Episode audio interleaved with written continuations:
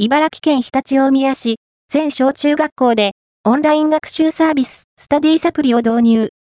株式会社リクルートが提供するオンライン学習サービス、スタディサプリは、茨城県日立大宮市で、2022年4月から導入、5月下旬から利用開始となったことを発表した。